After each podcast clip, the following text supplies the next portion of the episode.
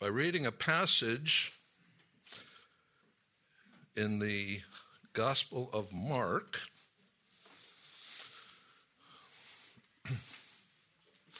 A group of Pharisees had come north to Galilee and they were interviewing Christ. They were challenging him. They were looking for a means in which they could discredit him. He realized what was going on, as he always did, uh, quite uh, expectedly, since he was, in fact, the second person of the Trinity. He saw through their duplicity, and he makes a very scathing indictment of them. Starting at verse 8 in Mark chapter 7, he says, Neglecting the commandment of God, you hold to the tradition of men. He was also saying to them, You are experts at setting aside the commandment of God in order to keep your tradition. For Moses said, Honor your father and your mother, and he who speaks evil of father or mother is to be put to death. But you say, if a man says to his father or his mother, Whatever I have that would help you is korban, that is given to God. Sorry, mom. Sorry, dad. I've already given this to God. You no longer permit him to do anything for his father or his mother, thus invalidating the word of God by your tradition which you have handed down, and you do many things such as that. There is a false piety here. Uh, it illustrates something that uh, Luther writes in his commentary in Galatians. He says, All mischief, and he doesn't mean pranks, he means bona fide evil, begins in the name of God. And in fact, you see that here. This was said to a group of Pharisees. Very likely, some of them knew a man that we know, formerly as Saul of Tarsus, now as Paul, who was a Pharisee himself, like them, also centered out of Jerusalem. Years later, when Paul is going to write to Timothy, he's going to address the issue. And it's the issue that Rodney asked me to speak on this morning, and that's the issue of the care of aged parents. I would probably not have chosen this topic myself, as I find myself right in that group. Not too long ago, a guy I think was trying to be complimentary, and he looks at me and he says, You know, they say the last thing to go is strength. I wasn't sure whether to uh, risk disqualification as an elder by punching him or to accept as what I think he meant it as a compliment. Uh, but I find myself there, and I think the rest of us are as well. Let me see the number of you, a show of hands. How many of you have adult parents still living over the age of 60? Okay. Now, the other question is how many of us here are adult parents over the age of 60 that have adult children? This is where we're living, right? The question of the morning is what's our responsibility as adult children of older parents? How do we handle that? What do we do? And then Rodney also asked me if I could address the topic how do we, as older parents, and I have to put myself in that group, unfortunately, uh, deal with or accept when our children feel they need to provide help to us? Now, that can come way too early. I think uh, my kids for years have felt like maybe they should take away dad's license but we're not going to let it happen. so, there is a text that we're going to be looking at this morning.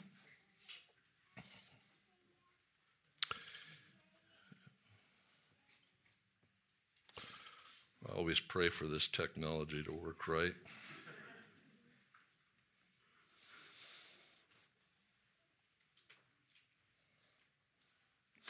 1 Timothy 5 1 through 8. We're going to have on the screen the NASB. Uh, if you also have with you the ESV, uh, either on your phone or in hard copy, have that open as well. There are phrases here that are perhaps clearer, perhaps with a little more pungency uh, in the ESV, but we'll look first to the NASB. Do not sharply rebuke an older man, but rather appeal to him as a father, to the younger men as brothers, the older women as mothers, and the younger women as sisters in all purity. Honor widows who are widows indeed.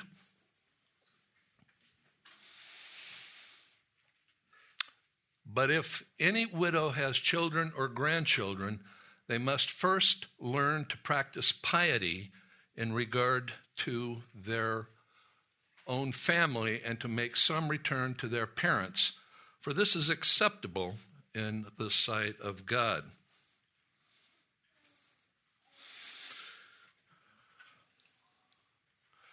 He goes on to write Now she who is a widow indeed and who has been left alone has fixed her hope on God and continues in entreaties and prayers night and day. But she who gives herself to wanton pleasure is dead, even while she lives. Prescribe these things as well, so that they may be above reproach.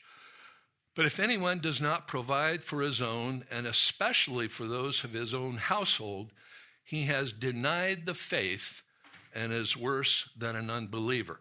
Now, we are not going to look at every aspect of this text. We're going to focus on what it says in regard to the question what is re- our responsibility to our older parents?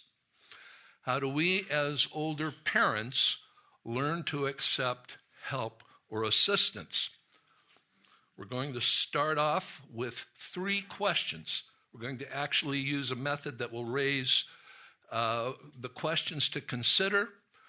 Then we'll look to the scripture. Then we'll apply the principles. Three questions guilt, legitimate or otherwise, for how we have treated or are treating our relatives. This crops up quite a bit in our Alzheimer's ministry. Alzheimer's support ministry, you may not be aware of this. Uh, but for approximately the last 14 years, Grace Church has had a ministry directing the care to families where someone is going through the process of dementia or Alzheimer's. Uh, Rodney used to come and provide assistance and care with regards to one of the men in our church who at that time was in the process of going through Alzheimer's. The question seems to arrive in that regard Did I do enough? Should I have done more? Sometimes this guilt can be manipulated, even by the person who's going through the process of aging. Sometimes it arises without justification. People wanting to think that they did everything and maybe not sure that they did. And sometimes it is, in fact, legitimate. The second question should we take an elderly relative into our home? This is something that on the road. We did. And we had to wrestle with and think through what the right solution was. Should we take an elderly relative into our home? Should someone in full time ministry quit that position in order to care for an older relative. At this point, I know of at least a pastor left or are in a position of ministry precisely, specifically, and solely, at least on the record, for this reason to provide care for an elderly parent. We also know of at least one missionary who has addressed this issue. Uh, there may have been other issues with that individual's life, but uh, he and his wife are no longer on the field precisely because of this question. So these three questions will crop up again and again and again as we consider the issue of the responsibility we have to older parents. Now, how are we going to wrestle with this? We're going to consider a methodology that says, what action does the scripture call for? We've already seen a passage that tells us what the Lord condemns a bogus piety that does nothing. And we've also looked at a passage that tells us what the right thing to do is. What action does the scripture call for? We're going to see three uh, actions that the scripture does require, scripture does indicate should be taken. Perhaps more significantly, we're also going to ask the question why are we to take those actions? You know, the who, what, when, where, why method. We're looking at what is called for. Why are we called for this, to do this? If we understand the why, it makes the action more palatable. Particularly, moms and dads, if we understand the why our kids are called to take this action, it'll be a little bit more easy to find ourselves in that role. Or so I tell myself. Why are we to take those actions? What are our motivations? The third part, we've heard three questions. Now, how do we apply those principles? What do we do with this? Put it all together. What's the course of action that we want to take? So we have the method of what does the scripture call for? Why are we to do that? And then how does it fit together? So that's what we're going to try to do. Uh, it's always helpful to give a roadmap early on so that people do not lose a certain level of hope. Practice piety. First thing that we want to do. 1 Timothy 5 8 says in the ESV, verse 4 if a widow has children or grandchildren, let them first learn to show godliness. Now, the word that is used there, eusebeo, is used one other time in the New Testament. That word is used in Acts 17:23 where it is actually translated worship. Now Paul is not saying we need to worship our parents or our ancestors. Don't let anybody ever suggest anything like that.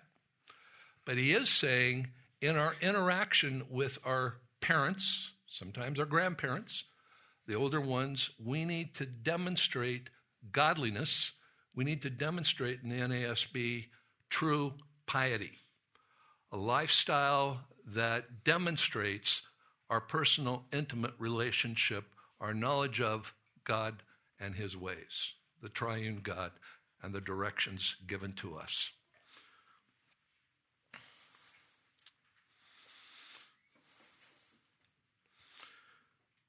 The second thing we are told, we need to act in a manner that makes some return. You see this verse 4?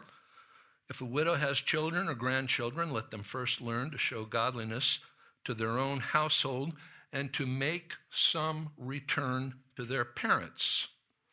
Some return to their parents. The word is used, apodomai. This word, literally, when you look at its meaning, it connotes, it demonstrates, it gives the concept of the idea of repaying an obligation. What are we talking about? We're talking about the fact that when we were young, any parent who has raised a child from infancy up through what we call adolescence, through all of the aspects of school, through all of the aspects of higher education, walking him or her down the aisle, uh, having helped them to meet a prospective mate, we know that there has been time and there has been money invested in that child. And there should be. The scripture elsewhere says that parents are to provide for their children. But this text also indicates that there needs to be some return.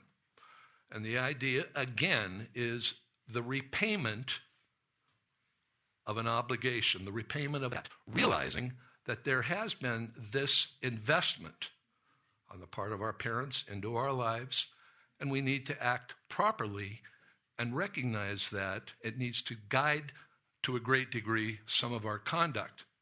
So, okay, we do act in a way that repays the investment that has been made to us. Now, the text also tells us there is one other thing that needs to be done. And here we go to that verse. And I think if we had the opportunity to uh, edit the scripture, an ungodly concept to be sure, uh, we probably would uh, remove this verse. Verse 8 If anyone does not provide for his relatives, and especially for members of his household, he has denied the faith and is worse than an unbeliever. Now, the word there that is used to, for the concept of provide, the Greek word is pronoeo. It is also used in 2 Corinthians 8:21, where it is translated, have regard for. Put another way, the requirement is administrative. To administratively arrange. Now, let me illustrate the point that I'm talking about. The most recent missions conference that we had here at Grace Community Church provided hairstyling and cuts for the wives of the missionaries. Now, what we did not do was to set up a row with Mark Tatlock, Rodney Anderson, George Crawford, Brad Armstrong, Irv Busenitz and all of the other elders in Echo and GMI, we didn't set up a row with them each having their own chair in front of them, their own hairstyling equipment, and have the women get in line and take the next one that comes down. Now, rightly, we should shudder at the mere thought of what the result of that would have been. What we did is administratively, we arranged for some people who knew what they were doing to be here and to provide those services. That's the concept. Now, that will tell you, those uh, the more perceptive among you, uh, where we're heading on this uh, but it really is what the text connotes. We're to take administrative thought in the area of making provision for the older parents, the older ones among us. Okay? Three basic ideas take administrative thought and prepare to provide. Second, delegation, demonstrate to, true godliness. Act like God does in the care of his people as we move into the role of caring for adult parents. That's the what. Now, the why. Time permitting, we'll walk through approximately 10 reasons. The text itself gives us five immediately upon the face. I don't think this is going to work, but I'll try it. Then there are five other principles that the scripture makes very clear also come to bear on this particular topic. The first reason this is in the sight of God.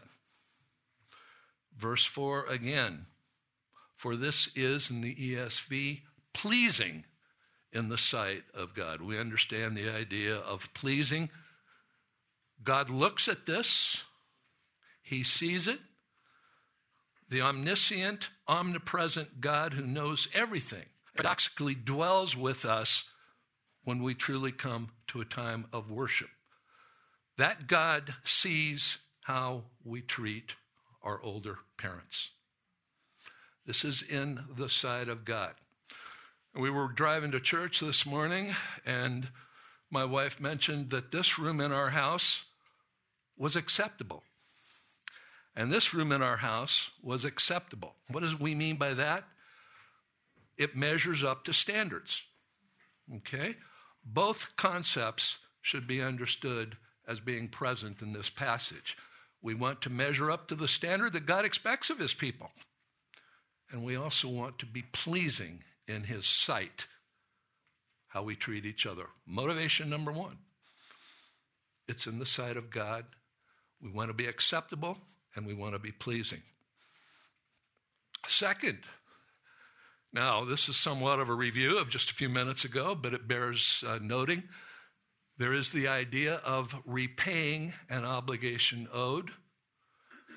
Again, we pay our debts. Romans 13 tells us that we are to pay debts. We're to leave no debt outstanding other than the ongoing debt of love. We pay our debts. We don't need to spend a lot of time on this. The text tells us it is to be proscribed or commanded if you're looking at the ESV. It's optional. This is not optional. The text uses the word paragelo. Uh, again, the idea is that this is to be commanded. This is not something that we have the option of ignoring. Well, if I feel like it, I'll go see what dad's doing and see if he needs any help that allows us to come down. It is, in fact, a command.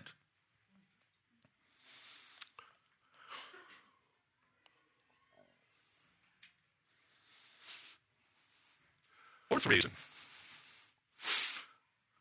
and we see this, verse 7 from the ESV command these things as well. Why? so that they may be without reproach. Now, that same word, we see that same word used in 1 Timothy chapter 3, two chapters earlier, when it says the elders must be above reproach. It does not mean that they will never make any mistakes. It does not mean that they will never struggle with sin in their own lives it does mean that they live in such a way that it is able to lay charges against them that will hold up when carefully and impartially examined. The idea here, the same standard that is expected of elders, is also expected of all of us as we consider providing care when care needs to be provided for our older parents if this is you, it shoulders me to even think. But we struggle with this at times. We want to be sure that we are acting in a manner that is above reproach. From the same text, to avoid a practical denial of the faith. He who has denied the faith, and we're at that verse again,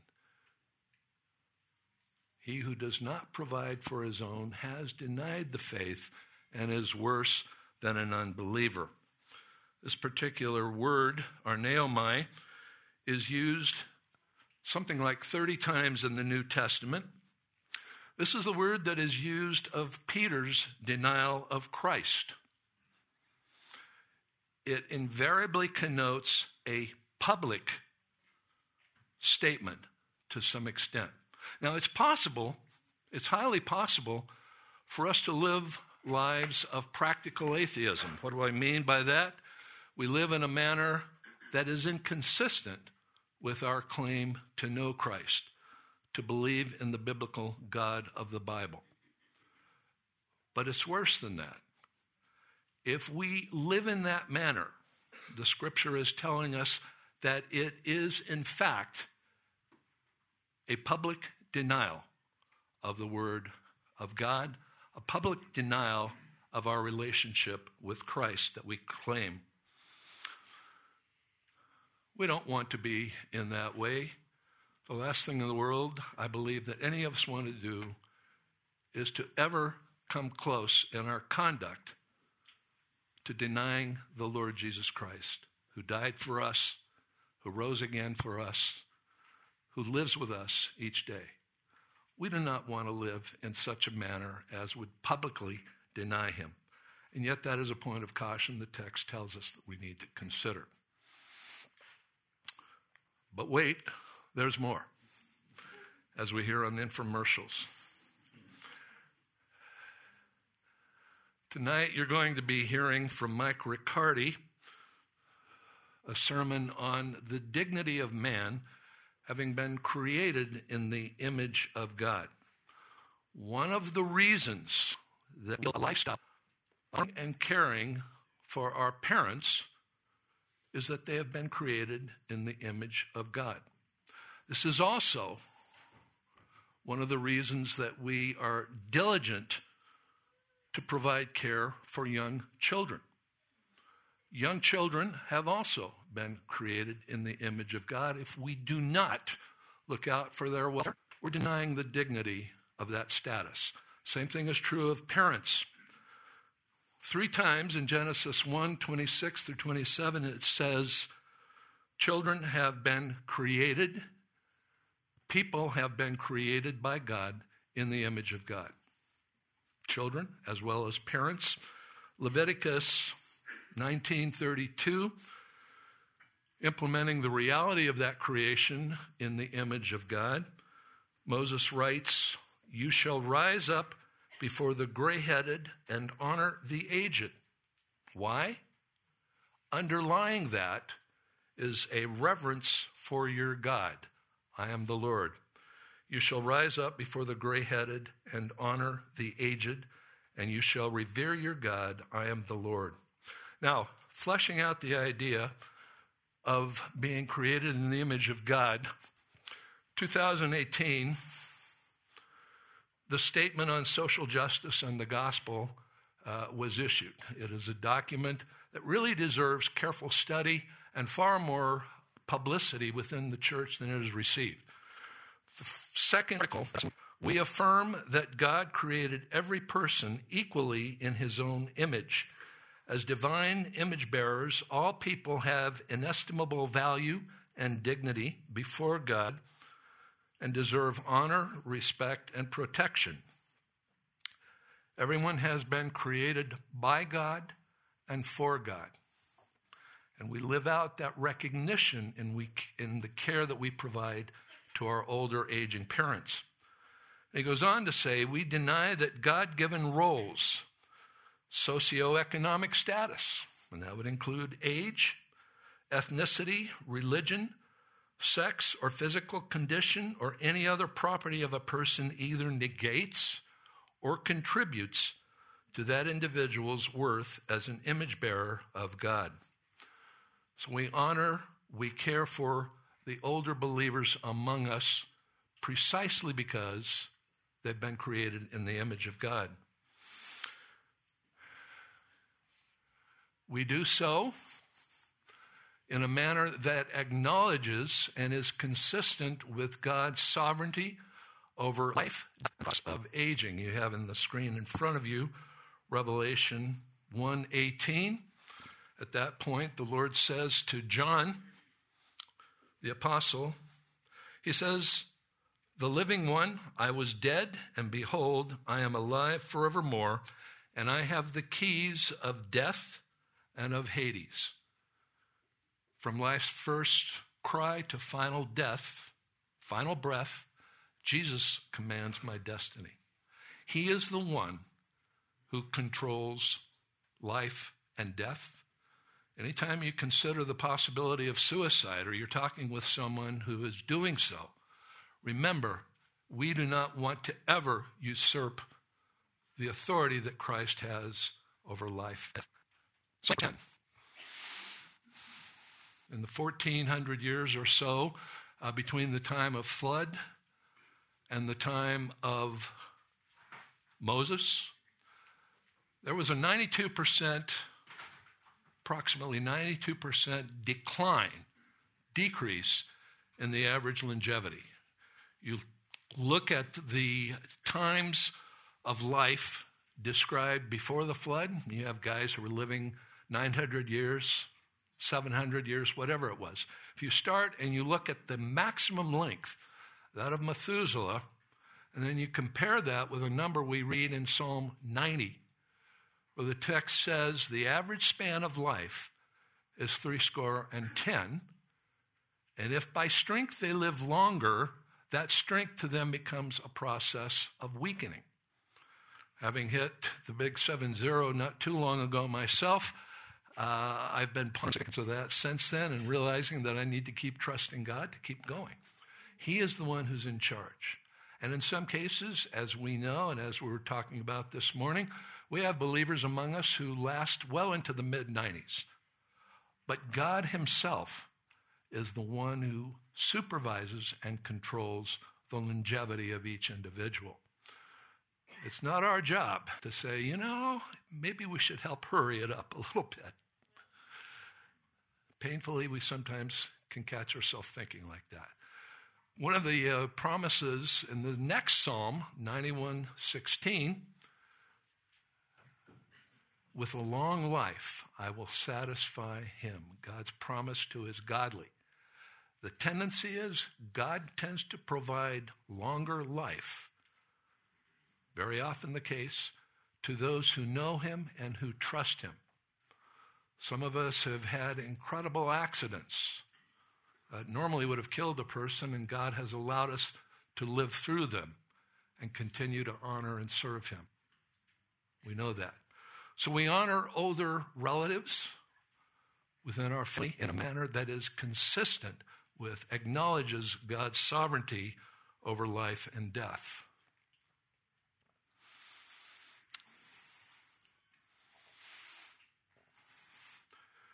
Consistent with God's protection of his people is also his material provision for his people.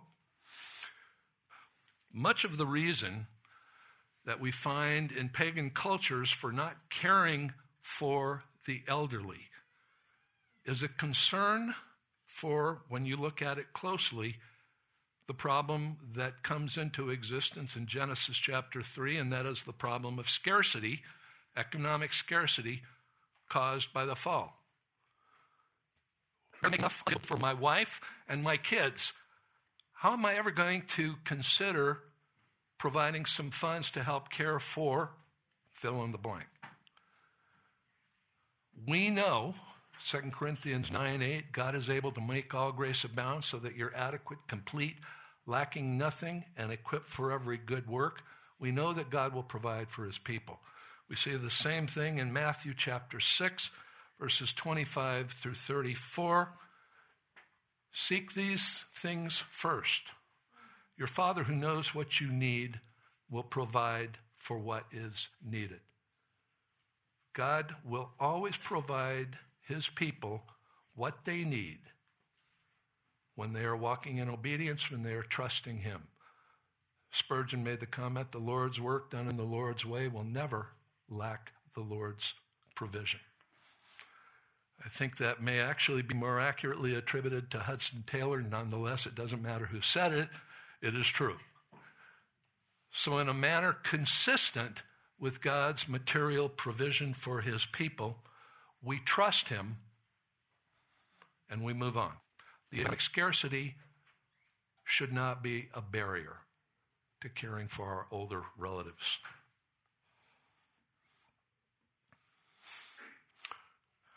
The next reason, in clear contrast to pagan cultures, why is that significant?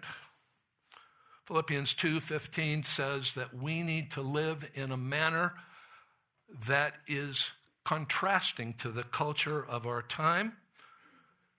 He says you need to live so that you will prove yourselves to be blameless and innocent, children of God, above reproach in the midst of a crooked and perverse generation, among whom you appear as lights in the world. One of the strongest continuing characteristics of pagan cultures is a disdain and disregard, again, often due uh, to economic concerns, for the older and the younger. We find this. Uh, archaeologists know that uh, if they find an archaeological dig site, uh, a collection of infant baby boy bones, very likely they are in the location of a brothel. The girls would have been trained until they could work in a particular endeavor. They didn't have any use for the boys. Get rid of them. The continent of India has had a practice. It started in place uh, at the time of Alexander the Great. It continued until the time of William Carey, the great missionary. One of the great things about him, and it demonstrates that godly missionaries whose primary focus is the gospel can also take action to address social evils. It was Carey who led the fight to stop this practice. The practice is referred to as sati. If you're spelling it, if you're taking notes, it's spelled S A T I. Sati would take a woman who's dealing with the grief of having her husband just die, drug her, put her on the funeral pyre to be burned alive. You take care of the problem. You don't have to feed Granny anymore.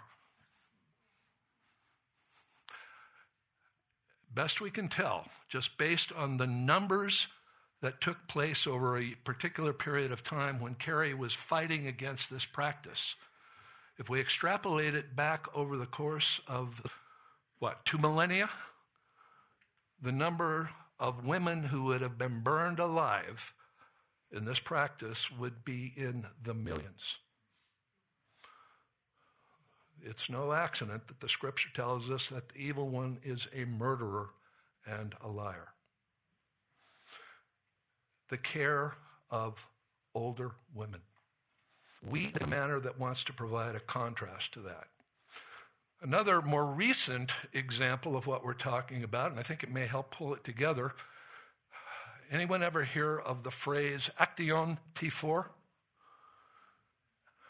Okay, Action T4 was the policy, the practice used in Adolf Hitler Germany when they wanted to systematically euthanize many of whom who were old, but the primary characteristic was that due to sometimes an injury sustained in war, it might be due to a congenital birth defect, they were not able to economically produce, they were not able to economically provide. The term that was used to describe them was useless eaters useless eaters. They were consuming, they were not producing. As a result of that, they were euthanized. We could go on, we could list more and more, but you get the point. We are to shine as lights in contrast to that ongoing tendency in pagan cultures.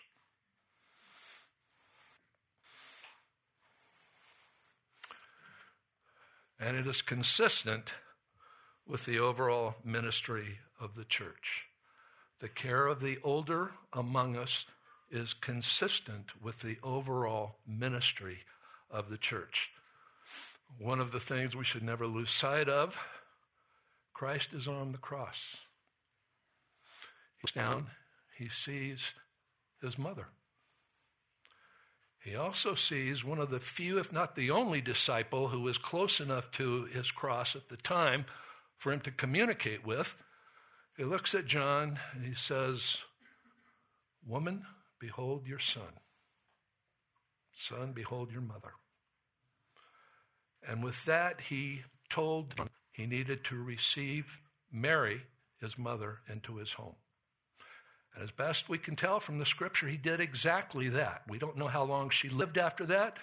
We don't know how that fully interacted with his ongoing ministry within the church, but we do know that it was part of his ministry within the church. Titus 2 1 through 8 describes four groups within the church. We have older men. We often overlook what the scripture tells older men to be. We shouldn't. Older women, younger men, and younger women. And the overriding theme that comes through when you look at that passage carefully, and I would urge each of you to do this. Uh, you've been reading the book of with uh, Brad, uh, so this may be something of a review. The overriding concern is that we as a church do not do anything that would compromise our witness for Christ to an onlooking world. It's part of our ongoing responsibility, our ministry to the world, our ministry as the body of Christ. Deuteronomy 4 9. Rather than me paraphrase it, let me see if I can get over there very quickly. Deuteronomy 4 9. I've been wrestling with how to live this out. We don't think about this too much, and to some degree it's difficult. Moses has reviewed the interaction that he has had with his people the importance of the written word of God. You shall not add to it or take from it. And then he goes on in verse 9, he says, Only take care and keep your soul diligently, lest have seen, unless they depart from your heart all the days of your life. Make them known to your children. Now, if it stopped there, we would be comfortable. We understand the importance of that. Deuteronomy 6. Teach these to your children while you're walking, while you're sitting down eating dinner, at night, during the daytime. Teach these things to your children. But it doesn't stop there. And your children's children. Whoa. We often don't think about this. Those of you who, like myself, have the privilege of being grandparents, and it's a joy an incredible joy. Rodney and Glenna have just started realizing this. Do our grandchildren know that we love Christ, that we honor Him, that we honor His Word? Okay? That in of itself may be enough motivation for us to bring in grandma when she's old, or grandpa like him when it's needed. But can know the passion of grandpa for Christ. Okay? A number of years ago, there was an article in Grace Today. I think it may have been written by Dr. MacArthur himself. He says the church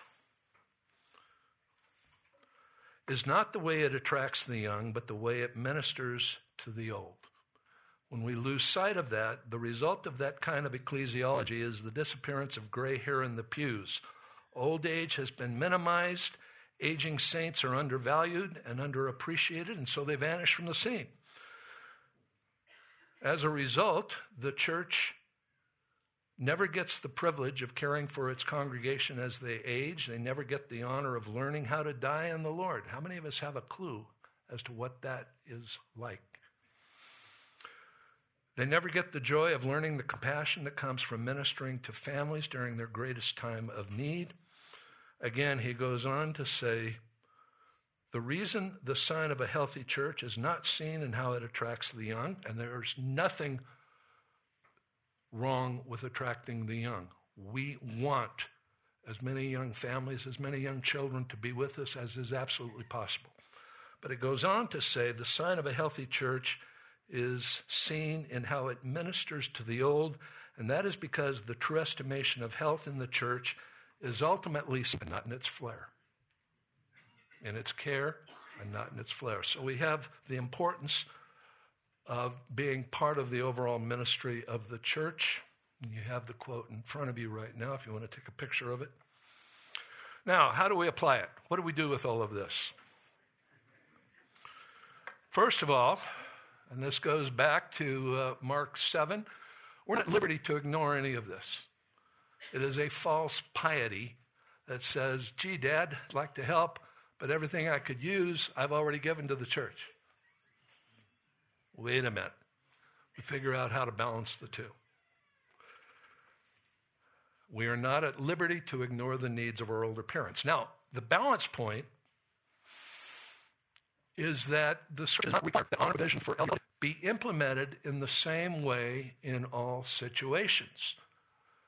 The basic principle is case by case evaluation.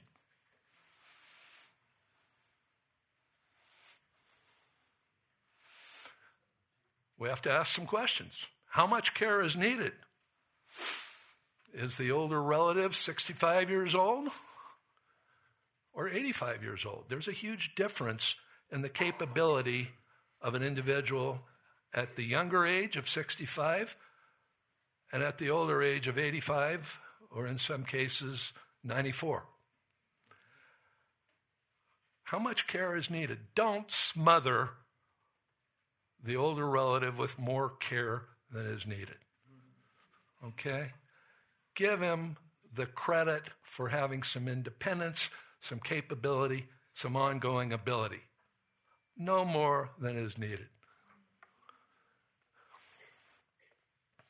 Do they have physical and mental capability? Are they able to do their financial affairs or not? Able to still shop for themselves?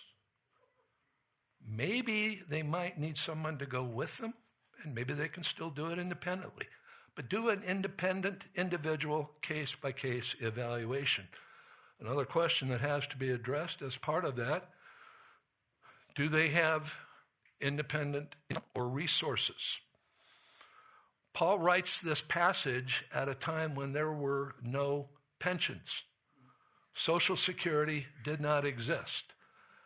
The norm was what we read of when we consider Naomi in the book of Ruth. She was by herself, without any ability to earn an ongoing income, without any resource. So we have to look at, we have to evaluate and apply in our modern time does that older relative have independent financial resources or do they need financial help? We have to look at it and do what we can, trusting God to provide in those circumstances. The question that also has to be addressed when there is a need, where and by whom should that care be provided? Now, for those of you who have relatives that could be brought into your home wisely, it can provide a tremendous opportunity for blessing, or so I'm told.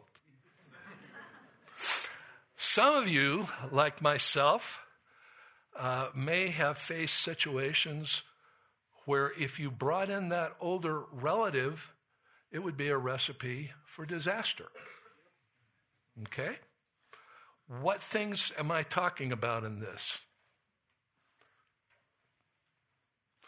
What would prompt you arrange for that relative in some other location. First of all, is specialized medical care needed? The kind of medical care that an older relative may need may be far beyond what you would be able to provide in your own home. You have to consider the possibility. It may, it may not be. Another aspect to be to avoid interference with family or marital responsibilities.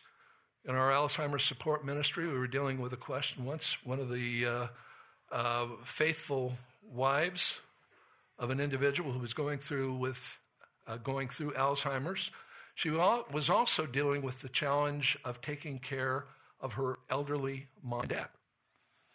And she says, "What do I do? What takes priority? How do I balance this?" And we had to point out to her biblically, your priority is your husband and your children. That does not mean you neglect mom and dad. It does mean that that care needs to be provided with proper priorities. Okay? And she was wisely able to balance that out. They, in fact, lived near her, I believe, uh, across the street, if I remember correctly. Finally, to avoid the impact on the family of ungodly character. Um, near the end of her life, we had to deal with the, the problem of a relative of ours uh, before she passed away from Alzheimer's. She went into a hospital elevator once and proceeded to punch out the nurse that was accompanying her. Very belligerent, very uh, prone to inappropriate outbursts of anger at times.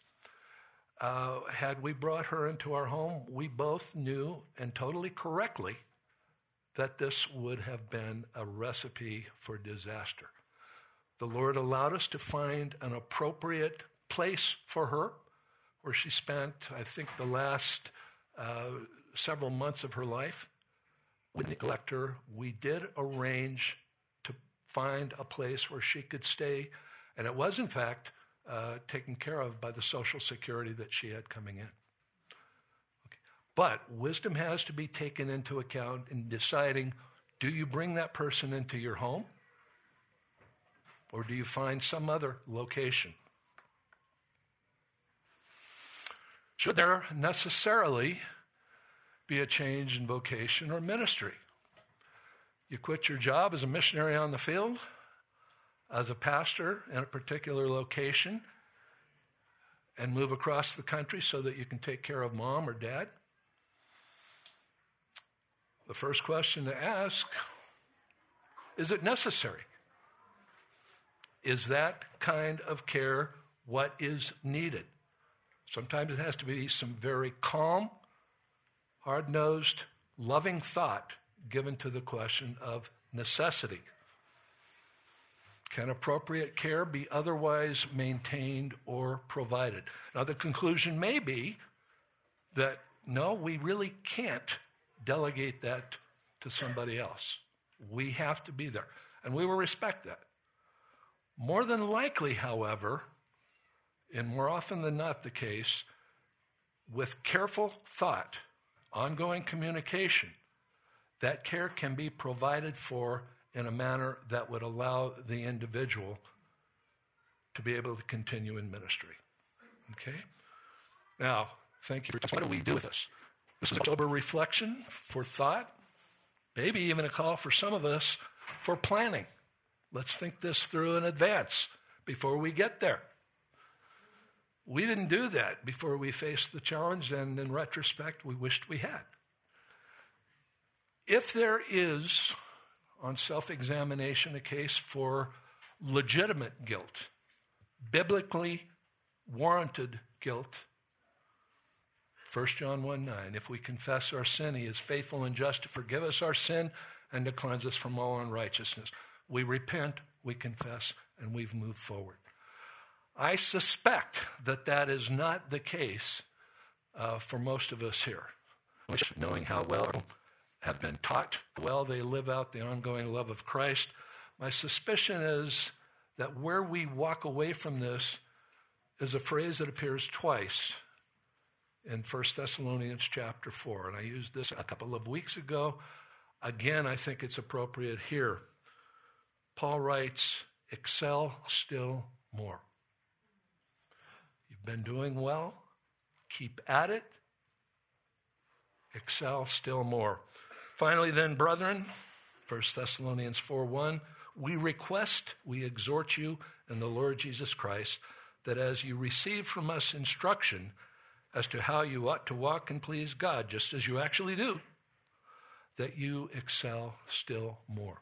Perhaps with sharpened focus as to what we need to be doing, perhaps with greater intensity, understanding the 10 motivations that we've talked about this more this morning. Excel still more. Let's close in prayer. Father, we thank you for your word. We thank you for the way that you minister to us, you communicate to us through the written word, the way the Holy Spirit enlivens it in our understanding and helps us to understand how to apply it. Father, I pray for each family here that they would, in fact, excel still more in all this appropriate conduct.